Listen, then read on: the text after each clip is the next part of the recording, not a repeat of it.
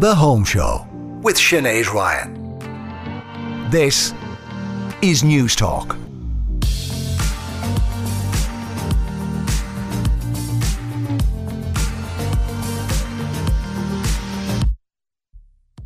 Good morning and welcome to the Home Show with me, Sinead Ryan. On the show this morning, as we come into Easter, pastels are more popular than ever, and we'll meet one Instagram interior star who'll be helping you to embrace them in your home too.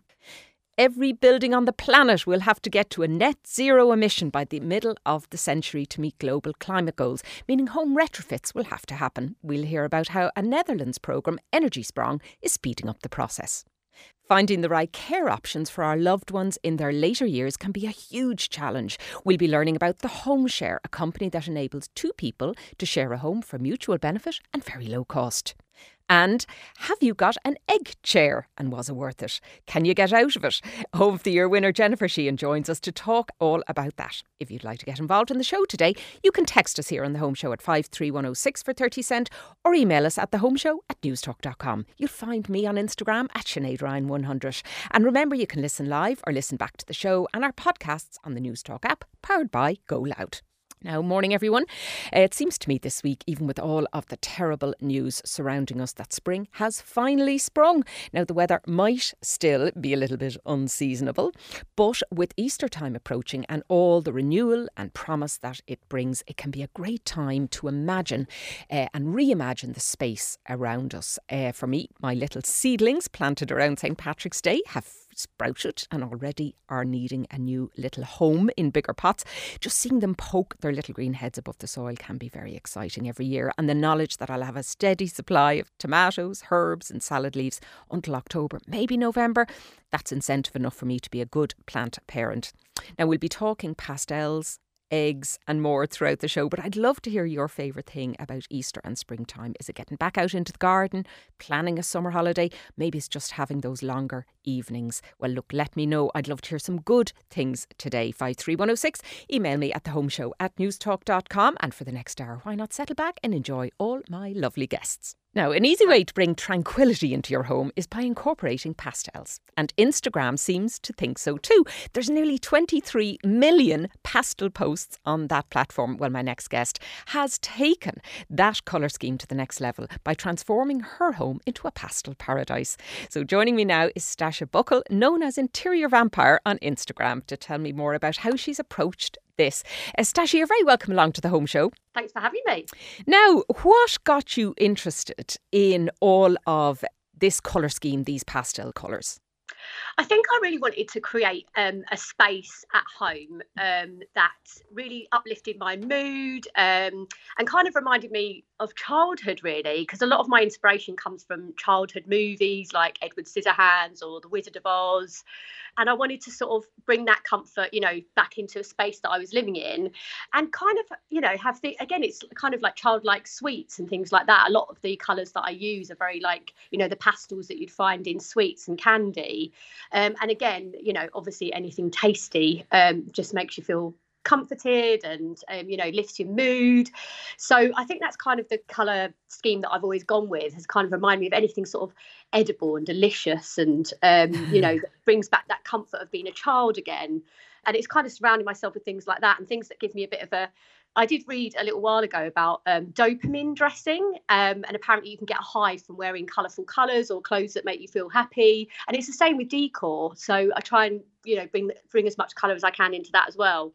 Now, give us an idea of what colours are involved in this because it seems to me that the kind of the lollipop, the sweets colours, as you mentioned in childhood there. Yeah. So, so what colours work best as pastel shades? I think any pastel shades really. I go with pink quite a lot because pink is an anti-anxiety. Apparently, it really helps to uplift the mood. Um, that you've got some great sort of like there's a really good trend at the moment, a Miami trend, which is all about the light greens and the aquas. Pastel yellows are fantastic. Again, they really really help lift the mood. Um, and I think it's just experimenting with different, um, putting those different pastels together. Lilac is another one that's really trending at the moment. And you know, even if you don't feel comfortable you know, trying maybe a really, really bright pastel, you could just start with like a door frame or something, start from there and then build it up.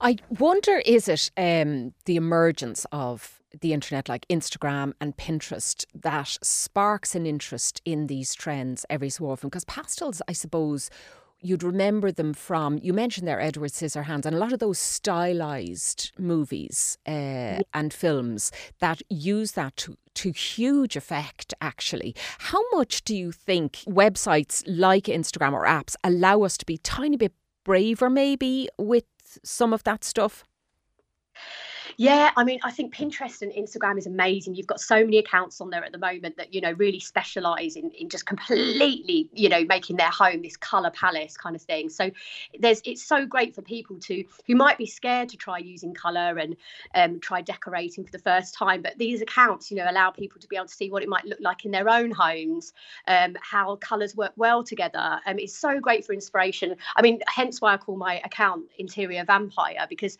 I, I use that basically because I like to suck the uh, inspiration from other people's homes and then breathe new life back into my own house. So that's kind of where that came from. But it is all about just, you know, sucking all that inspiration from everybody else around you. And we, are so lucky we can do that now with all these different Pinterest boards and stuff.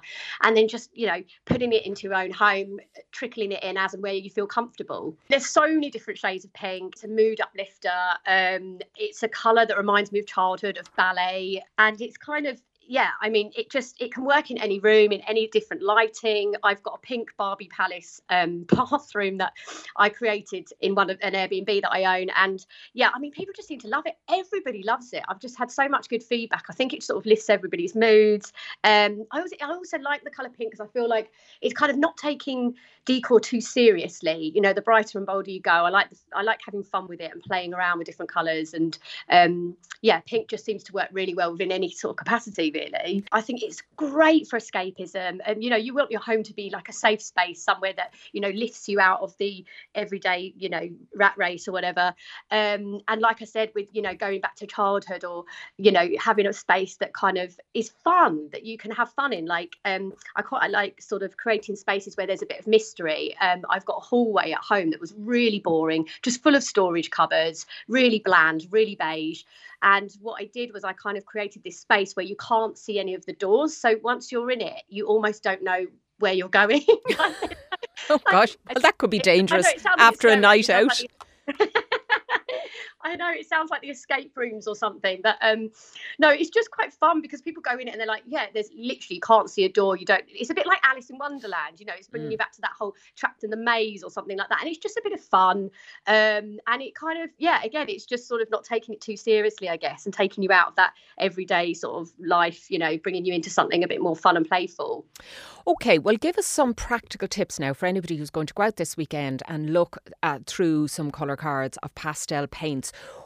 Where should you use them and where should you avoid them altogether? So, if you're new to using pastels and bright colours, I would start small perhaps. Start with like perhaps a statement wall, um, a corner section of a room, uh, maybe even a door frame. Sometimes door frames are really good because, you know, it's just a small section, but it can really change the room and it can really give that sort of statement, bold piece. Um, so, yeah, I'd start small and then build up from there and see how you go. Um, I think, yeah, it's important like to to get some samples first and try them in different lights in the in the different rooms because you'd be surprised how different the colors come out mm. you know depending on where the room's facing. So i would definitely start off with some samples first or start painting like little small sections of the room and then go from there. But yeah i'd also say just go for it. Just have fun with it. You can always paint over it. It's never going to be it's you know it's always something that you can mend at the end of the day. Now any horror stories stasha that you've had with uh, trying to bring in a color pop into your home? Oh my god where do i start uh, I've made so many mistakes along the way, and that's what it's all about as well. Is just you know trial and error as you go. Um, but yeah, I've had so many. I did a spare room up, and I decided to go wild. and picked all these different colours. For some reason, I don't know. Um, I must have been hungover at the time or something. But the colours that I um, picked out just were so dark and uh, didn't work well in the light of the room. Um, one of the paints that I used was like a metallic paint, so it just never clung to the wall properly, and it just, I mean, my boyfriend at the time walked in and was like, "Oh my god, just looks awful." oh, um. So yeah, uh, that was probably the worst, um, the worst thing that I've done so far. Right. Okay. Um, so uh, that's quite comforting, actually. I think to know that even experts get it wrong every so often, uh, and and kind of can can have horror stories. Uh, so uh, when you're um, when you're working then with pastels, I'm thinking of somewhere maybe a little bit more edgy, like a kitchen. Uh, do you think that it can work there, uh, you were talking there earlier about the light, and I mean, we know uh, certainly in Ireland, the light can be very, very uh, dark. It doesn't do what it's supposed to do, and it can be different in different rooms if you were going to look at a kitchen, which we, ha- I think they've become so homogenous now as neutral spaces, you know, yeah. the creams and the and the granites and the walnuts and all that. H- how would you go about incorporating a bright pastel color like a like a green or a lilac into that?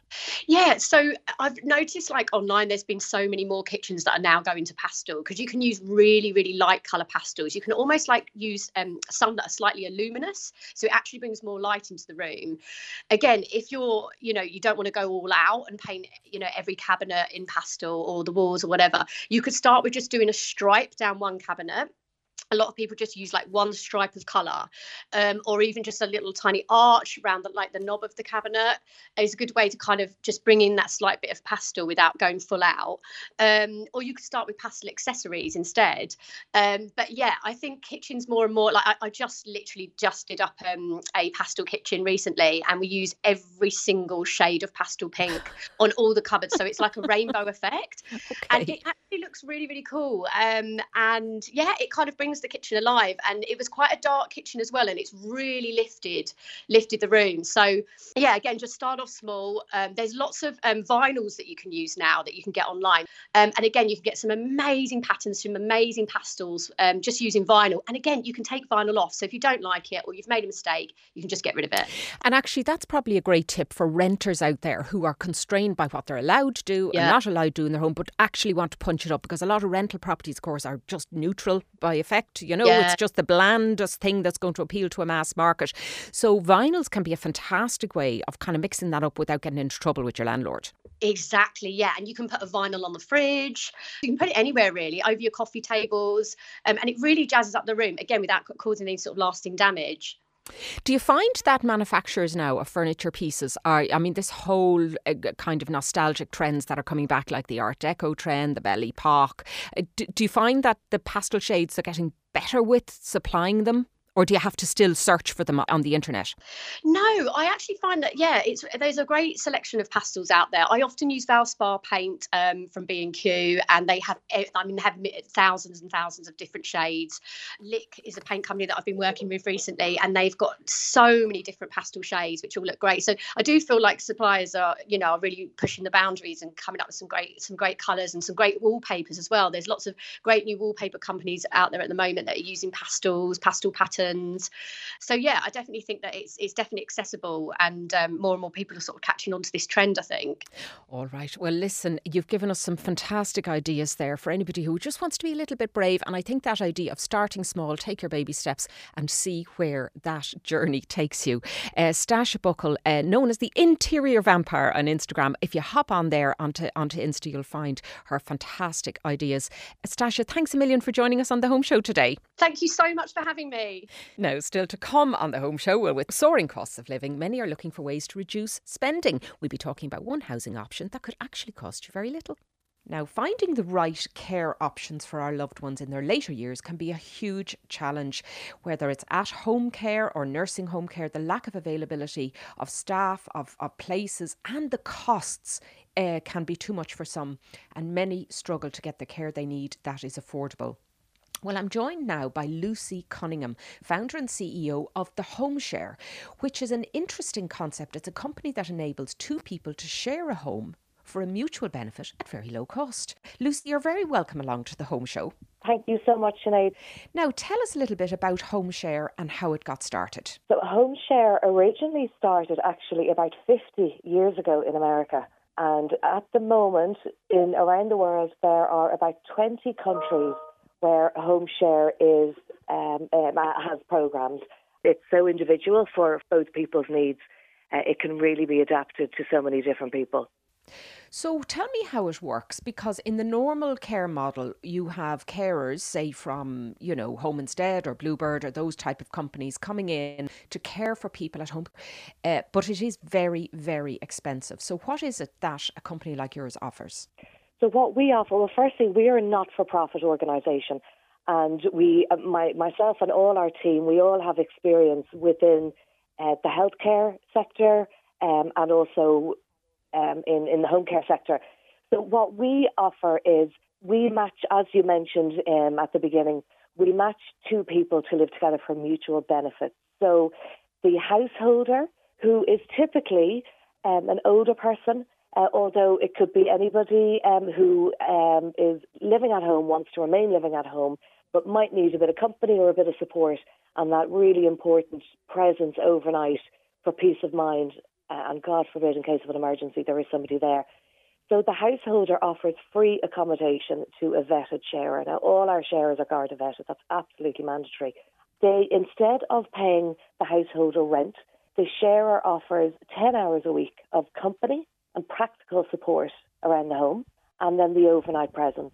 So the difference between our sharers and a carer, who uh, either be it private or a carer who is paid through the HSE. The big difference is our sharers don't offer any personal care.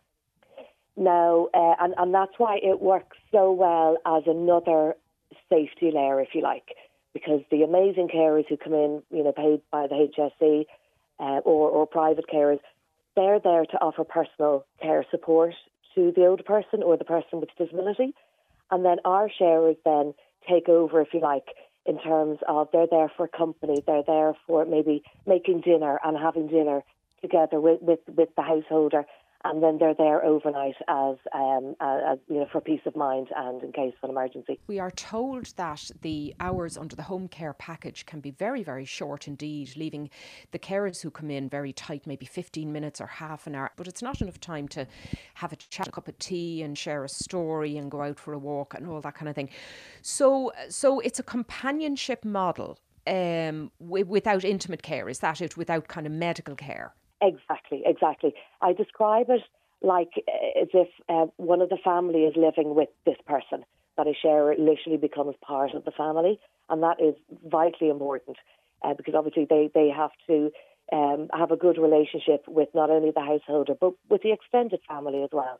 Indeed. And of course, from the sharer's point of view, then, uh, I mean, we're in an accommodation crisis. There's a housing crisis. We know all this. So, so there's a mutual benefit there because they're getting what B and B. I mean, they're they're getting their uh, a room in somebody's house, and without the exorbitant rent that they would have to pay otherwise. Exactly, and it's amazing to see the different types of sharers we have applying. We would have about 300 people every month applying to us through our database looking for accommodation. And we, they could be anyone from students, although the average age of our sharers is actually about 39. So the majority would be professionals or maybe semi retired, or they might be uh, mature students working part time, studying part time. But most of our sharers, they're looking for affordable accommodation so that they can actually begin to start saving money for their own deposits so they can eventually buy their own home. Now, tell me a little bit about the costs that are involved, uh, because in a normal course of events, of course, having somebody to live with you full time uh, as a carer is very expensive. So it's the, the cost, the ongoing cost is 195 euro per month. So there is a once-off placement fee once a sharer has been found and once a householder has found a sharer and, and the sharer has found a home, um, there is a once-off placement fee of 350 euro. Now, that's only paid once, regardless of how many years or how many different homes or sharers somebody might have. And then after the trial period, there is an ongoing monthly support fee of 195 euro per month. And that pays for our ongoing support and monitoring. So we visit every house um, each month and we're available 24 7 as well. So the only other cost to the sharer would be a contribution towards the utility bills. So that's the equivalent of 50 quid a week, and um, they get their bed and board, and the uh, older person or disabled person gets somebody uh, for that, which is obviously a lot less than they'd be they'd be paying somebody uh, else for it. Now, in terms of the matching, it strikes me uh, you're a little bit you know, it's not unlike kind of maybe Tinder for for care recipients. How do you go about making sure they have to get on and and maybe they've never met each other before you have to make sure they have shared interests how does that work uh, very carefully um, somebody a few years ago actually um, he likened home share with um, uh, a cross between Airbnb and Match.com. So you're not far off the mark, Sinead. but we match extremely carefully.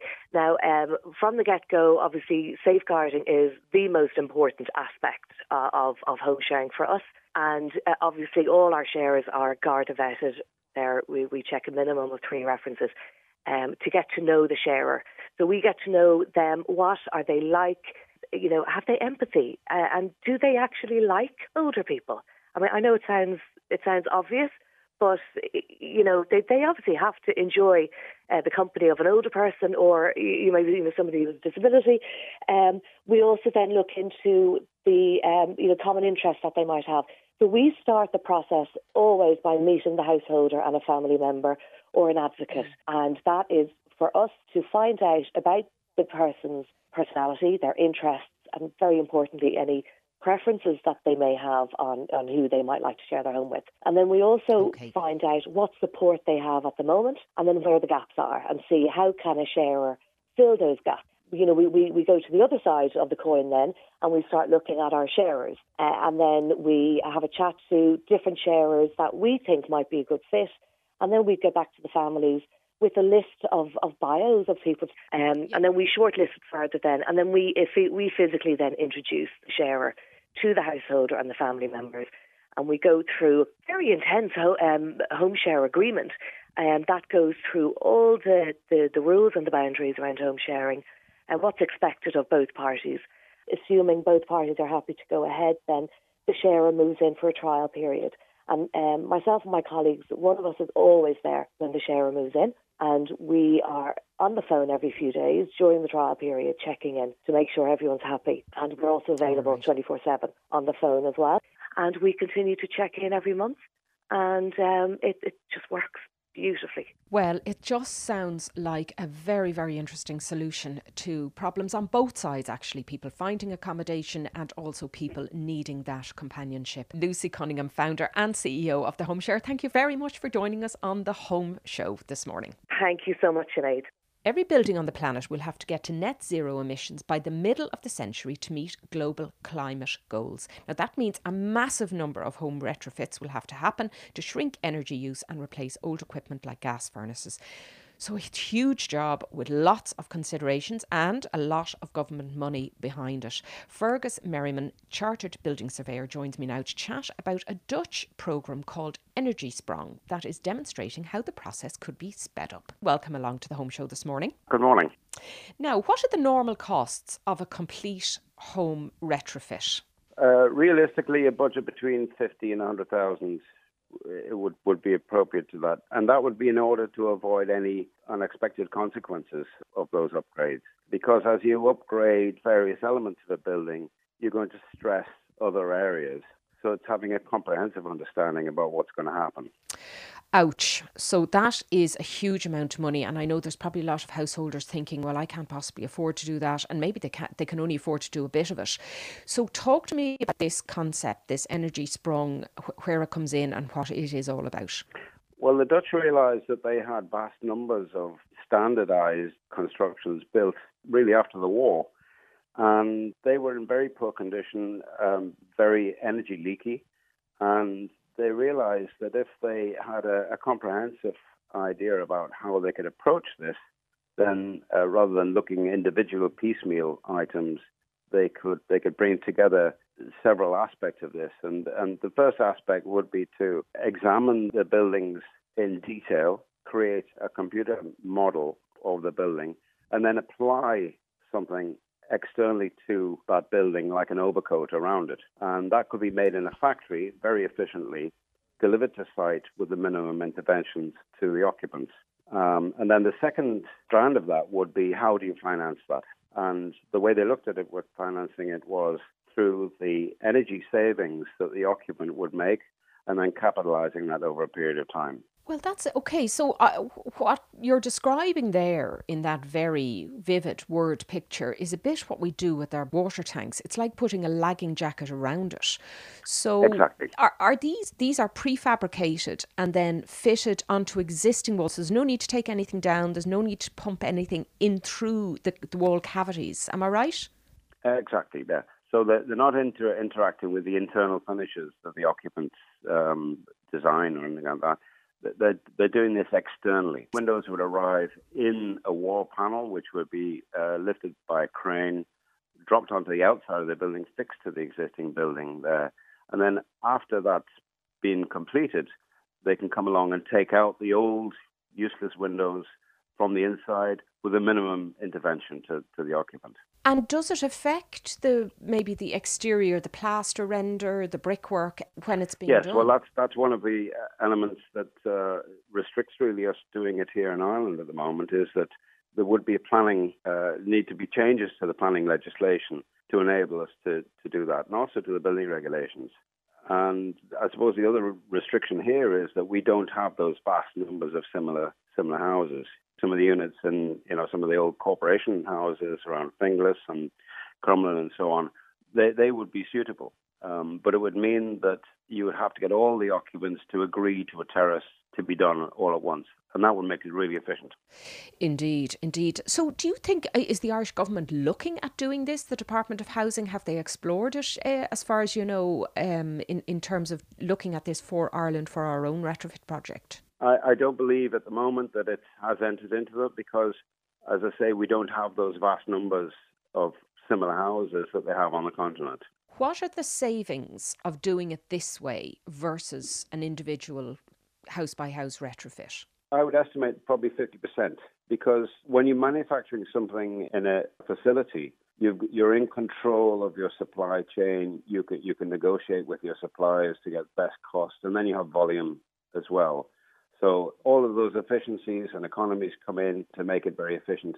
And then the time on site, which is one of the critical elements there, you know, obviously you, can do this on a dry day, erect all these panels within one or two days, and then you, you're complete and finished. And you've interacted on site to the minimum amount. And that makes it very efficient. Right. I did read somewhere during the week that 70% of the buildings that exist today will still exist in 2050. So this, and if we're supposed to hit net zero by then, so like the retrofit project that has been announced, that that even sounds ambitious as it is. So, is there anywhere that you can see that this Energiesprong idea, which is obviously successful elsewhere, might work? I, I think that the uh, the government's aspirations are somewhat naive in terms of the reality of doing this. The labour force that we, we, we had previously during the noughties, that's pretty much disappeared, and we don't get young people coming into the construction sector at all. Mm. What do you think the government should be doing? You know, trying to get people back into the building trade. They're actually offering training for free at the moment for anyone who wants to uh, engage in retrofit training. Do you think we should be doing more, Fergus? Absolutely. Uh, I mean, the um, encouraging young people to come into the construction uh, sector is absolutely necessary, um, but they're too busy going off and getting degrees rather than, than working on a cold, wet building site. Uh, we also need to look at the, the way in which we are looking at, uh, at construction. We're based on old traditional values and old traditional ideals, part of which is driven by the, the, the mortgage industry and also by perceptions about bricks and mortar. Those values really uh, should be starting to wither away now as we look at modern materials and modern methods of constructing things. We're, we're not really addressing that. We're, we're still saying you need to dig foundations, you need to pour lots of concrete. And a lot of these methods are not sustainable in terms of the, the, the quantity of materials, the impact on the carbon impacts from those materials, and the way in which they perform in terms of energy saving aren't really appropriate to what we're trying to achieve in NZEB. Right, so lots more to be done. Uh, and as you say, you believe it's a little bit naive the way the government is going about it. Fergus Merriman, um, I think we'll have to have it back in the show in the future just to talk a little bit about how that is being rolled out in reality and how it goes on. Uh, and that Energiesprong idea certainly sounds like a very interesting concept, just to add to the sum of the parts in terms of that national retrofit project. Uh, thank you very much for joining us on the Home Show today. Thanks very much and my heart beat fast as I came through the door.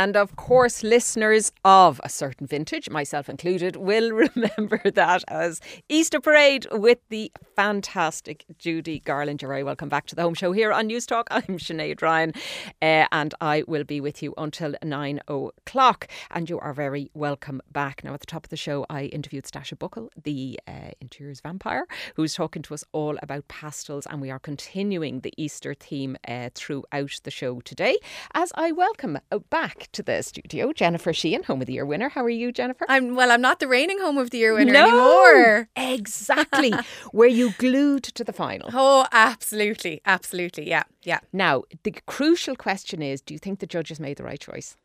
I mean, the, the judges are the judges. They know what's going on. I think it was a very, very strong lineup this year. Yeah. Um, I, I thought the winning house was gorgeous. I can see what they mean when they say they walked in and it felt like home. It was a farmhouse in Wicklow that had been passed down through generations. I mean, I, I don't know. For my part, I, I didn't think it was the most innovative of all the finalists, but it was certainly one of the coziest. It was very cozy. What was your favourite? My favourite was the Cork house. There was a really small little house in Cork, and she we went for the same tiles in our kitchen. So I have to say, I appreciate yeah. her her taste. And it's much harder, I think, to do something with a really small space like that than it is to kind of have a big field and a big budget, and then throw in whatever you want. I you know? flip flop on this, right? Because I don't know how I'd fare with a big field and a big budget and and the chance to do anything you want. I actually think there yes, it's hard to fit certain things into a small space.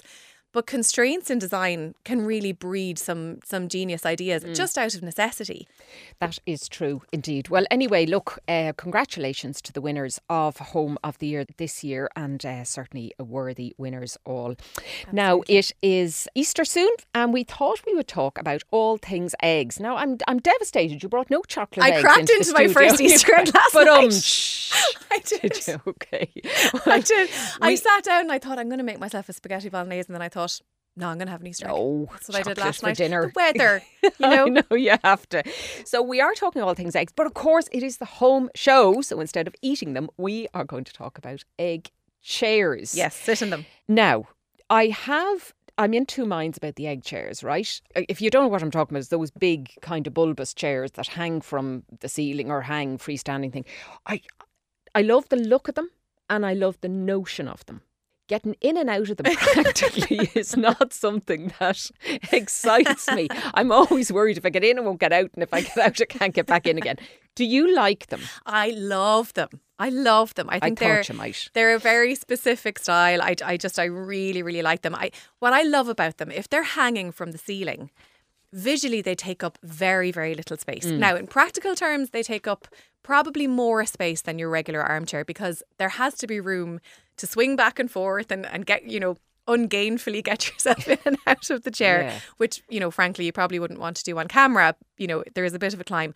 So they do take up a bit more space. You need to leave more space, but visually, you know they're not on the floor if they're if they're hanging from the ceiling Yeah. and usually they're made from from a rattan or a bamboo or something like that so light passes through that material and visually they take up no space at all so they can so, look amazing Yeah, so it can make your space, if it's a corner space, say, look a lot bigger Yes. because you can see underneath it and through it. Exactly. Uh, but actually, you do need a whack of space. You do. swing around in. It. You, Okay. do. you don't want to knock something over. You don't want a little coffee table nearby. No. Dare I say a toddler or a pet or something like that. I know. Well, of course, you could get into the chair to get away from all that. Now, where did they come from? And t- tell us a little bit about the design Right. out there. 1959. Okay, Nanna and ago. Jurgen. Right. This is the O with the line through it. Maybe somebody out there has a better pronunciation. I'm going to say Jurgen Ditzel in Denmark. So they designed the very first one, and actually that design is still available from Sika Design. Okay. um, online. So I'll go into a bit of that later. So that's where it first came from, and then it evolved a little bit in the in the 60s. So in 1968, Eero Aarnio in Finland made a fully see-through one. So he envisioned a full bubble, and he made this beautiful acrylic see-through one with with a a brushed steel frame in it, and you can put different kind of colored cushions in there. And that I love the look of this one.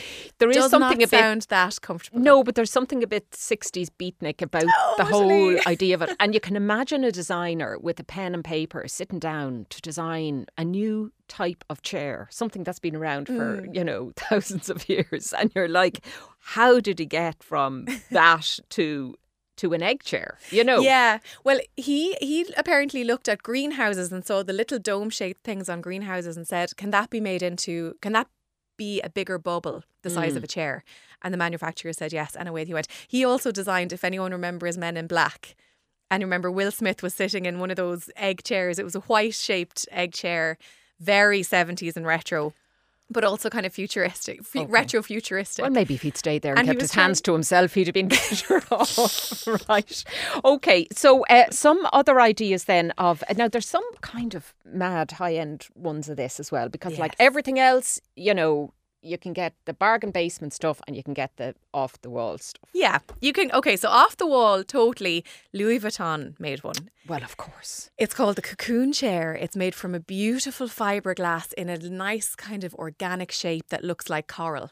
This And looks only beautiful. Absolutely. A It- bargain. go on. 111 grand. right. Okay. so that's one option. Right. right. It Park is it. one option Let's for one on. person. Okay. It does look gorgeous. Though. It's so beautiful. Yeah, it's, it's like really it's like um, the petals of a cheese plant coming or that's not what Louis Vuitton would want me to say, but it's like the petals of a cheese plant coming round and cocooning you cocooning into the chair. You. All right, and okay. that's the whole purpose of these. Even acoustically they're supposed yeah. to cocoon you and okay. really block out the outside world. So right. So if you don't have a handy 111,000 do you not? what? No, unfortunately. If anyone does, uh, I'll give out my phone number at the end of this. okay, a little bit more now. Normal Okay. people. So as I said, the original design still available through Sika Design. Now it's not cheap. It's two thousand six hundred and seventy-five is what I saw starting out. Okay. And that's free. That's hanging from the ceiling with the chain. So you, you know, if you want the the freestanding one that comes with a frame, a little bit extra. Is there any sense beautiful. of which is better, to have it hanging from the ceiling or to have a, a freestanding, or does it matter? It's about well, I suppose it depends on where you want to put it. I definitely think hanging from a ceiling looks so so beautiful, but you have to be hanging it from a joist. Yeah, so it needs to be hanging from the center of a joist because you don't want to crumble a whole. And then you have it forever, you see, because you have to redo. You see, whereas the, the one that's freestanding, you can move it about. Could You can move it inside outside potentially. inside outside if you have the right uh, materials for it. Okay. Uh, all right. The one in the middle, if you don't like rattan, because we're talking a lot about rattan here, and, and a lot of them are made from that material, Yeah. or some type of maybe a bamboo kind of look-alike or, or false rattan. And if you don't like that, there's also beautiful macrame ones out there. It's a bit of a hippie boho Oh, now kind of here, aesthetic. I mean, whatever chance I have of solidly getting myself in and out of something made of bamboo, the macrame would. sure. I'm not sure about that, but I can imagine once you're in it, it's a bit like a hammock. Exactly like a hammock or even like a kind of a swing chair or something. And there's a Yeah. nice tassels hanging off them and you could put a fluffy pillow on it. It's it's a look, but it's it's a different look if you're Yeah. into that. There's loads of these on Etsy. Folds up small. Oh yeah, folds into nothing. So Very where would you get one of those now? So loads of these on Etsy. People are big into homemade. Did you say macrame? Did I? Mm. Macrame, Macrame, yeah. macrame. I have no Oh, idea. well. One of those two. Loads of people are into making that. So I've seen them from forty all the way up to two hundred. Now Hmm. I'd say save money at your own risk. Maybe sturdiness could be a factor. Definitely look at what the frame is made from. Um, but a different look and looks really good and you know much better price point. Okay. Then there's the very famous Aldi one. So Aldi have a garden line hanging egg chair. It comes in once Well, a year they and had it goes one. like it was gone like the clappers. gone. 199 quid. 199. It flew out. You and that's see it in- freestanding, so it comes with the frame, or you could hang it if you wanted, and that's that's in a faux rattan, so it can go outside as well in your garden. Good they also have. out. Go on. You're going to kill me for this. They're going to have little mini hanging egg chairs for your pets. Ah. Come on. I mean, come on Are now, you like kidding me? I can't promise I'm not getting one. For your little doggy? Yeah. Oh, Love swinging away in his Mac. little egg chair. I've heard it all Cute. Right, folks, come to the home show. I've seen loads. I will say, actually, I've seen loads of them available on adverts.ie or donedeal.ie. Now, I don't know what that says about egg chairs. Do people have regrets? I think that's exactly what it says. They bought the thing and then they've nowhere to put it. They can't get in or out of it. And they said, ah, here, some other mogul, take this off my hands. Actually, maybe that's the place to start. Get That it there. start. Give it a go. If it works in your space and it works for you, then you can invest in it better. Exactly. maybe. That's a great right. idea. Okay, Yeah, good. recycle. All right. Well, Jennifer, Jennifer Sheehan, uh, former Home of the Year winner, uh, thank you for bringing us all things egg based. And of course, that is the perfect place to curl up and eat your chocolate eggs, which is, Hmm. of course, what Easter is all about. Now, uh, Easter's also kind of a traditionally a good time for home projects. Mentioned at the top of the show, we were talking to Stasha Buckle, the interiors vampire, about pastels and incorporating all those gorgeous pale Easter colours into it. It is so difficult, if not impossible now, to find tradespeople, builder, decorators, all that kind of thing. So we are on the lookout uh, for kind of handy DIY projects you can do yourself without having to resort to the professionals. Um, but you're kind of semi-professional, so we count you in I that. own a drill, so yes, I would consider we- myself semi-professional. we are going to talk all things tiles. yeah. Actually, because I have tiles on my my brain because I changed the tiles on one of my floors and I'm delighted with them. Uh, not something I would do myself, but it is something that you have done yourself. So talk to me a little bit about uh, things we can do to change up boring tiles. Yeah. So can you get a tiler these days? No, you cannot. They're they've disappeared. They're completely booked up. So this came up recently because one of my best friends, Elaine, uh, shout out if you're listening, uh, moved into her beautiful new house and hates her kitchen tiles. But there, there's nothing wrong with them. They're just not the right colour. She resprayed her kitchen and they're not the right colour. So we were looking into ways that we could redo them, you know, without getting in a tiler, which we just couldn't find. And actually, my aunt Mary completely redid her own kitchen and painted her own tiles, and they look amazing. So I've seen the transformation firsthand. Now, the painting the tiles, so my concern is that it looks painted. Yeah. Like a child's project. So if you don't do it right, you need to be careful because tiles are a much shinier surface, I- let's say, than indeed. Plaster or whatever else you're normally painting. So when you're brushing, the brush strokes can really, you know, look obvious and they can stand out. So what I would say is here's how to do it step by step, right? First of all, you need to clean everything because paint will trap dirt like nothing else. And I swear to God, that one little speck of dust that you didn't clean will stand out underneath it. So you really, really need to just, you know, completely give it a, a going over. Sugar soap is the best thing for this. So sponge, bucket, sugar soap. Then you need to spray it with some kind of a fungicide. This is if you're in a kitchen or a bathroom or somewhere where it might get a bit wet. Then I would say sand them down a bit. So get some sandpaper, you know, just very light stuff, especially if they're high gloss tiles. Because Yeah, because the paint will stick to the stick. surface better if you have them mm, kind of matted, dulled Yeah, down. and you want something for that paint to Okay. grab onto. Yeah. So then you prime them. And I would recommend priming them in this case because again you'll get that flatter surface and, and it's something to stick to. And then you go over it and what I'd say is two thin coats rather than the thicker coat because again you've a better chance of that, you know, smoothing into an even layer rather than one thick coat and you see the brush strokes and you don't do that. Uh, and then you leave it to dry and then off you go. Now, are there specialist tile paints? There are. So when you're looking for paint, anywhere will have them, you know, Dulux, Colourtrend, all that. They'll have a version of, of tile paint. So when you're going in doing your shopping, just say it's for tiles. Um, and you know the usual range of colours should be available, and and off you go. And it, but it looks really, really, really effective. You'd be surprised. They, you know, old tired tiles with weird patterns or marigold colour or whatever they might be. You can paint right over them, and you have a brand new set of tiles. And even you can go a step further with stencils. So there's fabulous pattern tiles out there, and if you want that effect, but you just as I said before, can't get a tiler or just don't have the energy to be ripping them out and putting them back in and all that, stenciling over them and getting that lovely pattern effect. if you're, yeah. if you're, and you can use the spray and the little cutout and all that kind of thing. All right. Yeah. Um. So uh, the last one then you want to give me, and I know why you left it to last because you didn't think I'd have time to cover it. Gold leaf. and we have plenty of time. This is my absolute favourite, my number one option. I think this is so effective and actually incredibly, I would say, of all the things we've spoken about, this is probably the simplest Yeah. and really effective. Gold leaf, you can buy in lots of different art and art and hobby supply shops, whatever. You can get them for a fiver for a hundred on Amazon. So if you you know kitchen backsplash or something like that, gold leaf, you can get silver leaf, Ah, you can get copper nice, leaf. And you brush it. You have to brush it on. brush it on carefully. and then you get a resin an adhesive resin and you just paint that over it and away you go and it looks wonderful All right, don't come back to us if it doesn't work out, folks. Right, Jennifer Sheehan, home of the year winner. Thank you so much for doing all that research on uh, tiles and all of that today. Uh, and thanks a million, and lovely to see you again. thanks for having me And that is all we have time for today, folks. If you'd like to get involved in the show, if you have a question for us or something you'd like to ask Jennifer, uh, please get in touch with us 53106 by text uh, or you can email us at the home show at newstalk.com. Jennifer is on Instagram. at workers cottage And I'm there, Sinead Ryan 100. Uh, and don't forget to check out the Home Show podcast, which is up on the Newstalk website. Thank you to Maurice O'Sullivan, who was producing with Stephen McClune on sound. We're here every Saturday at 8, and we'll see you for Easter.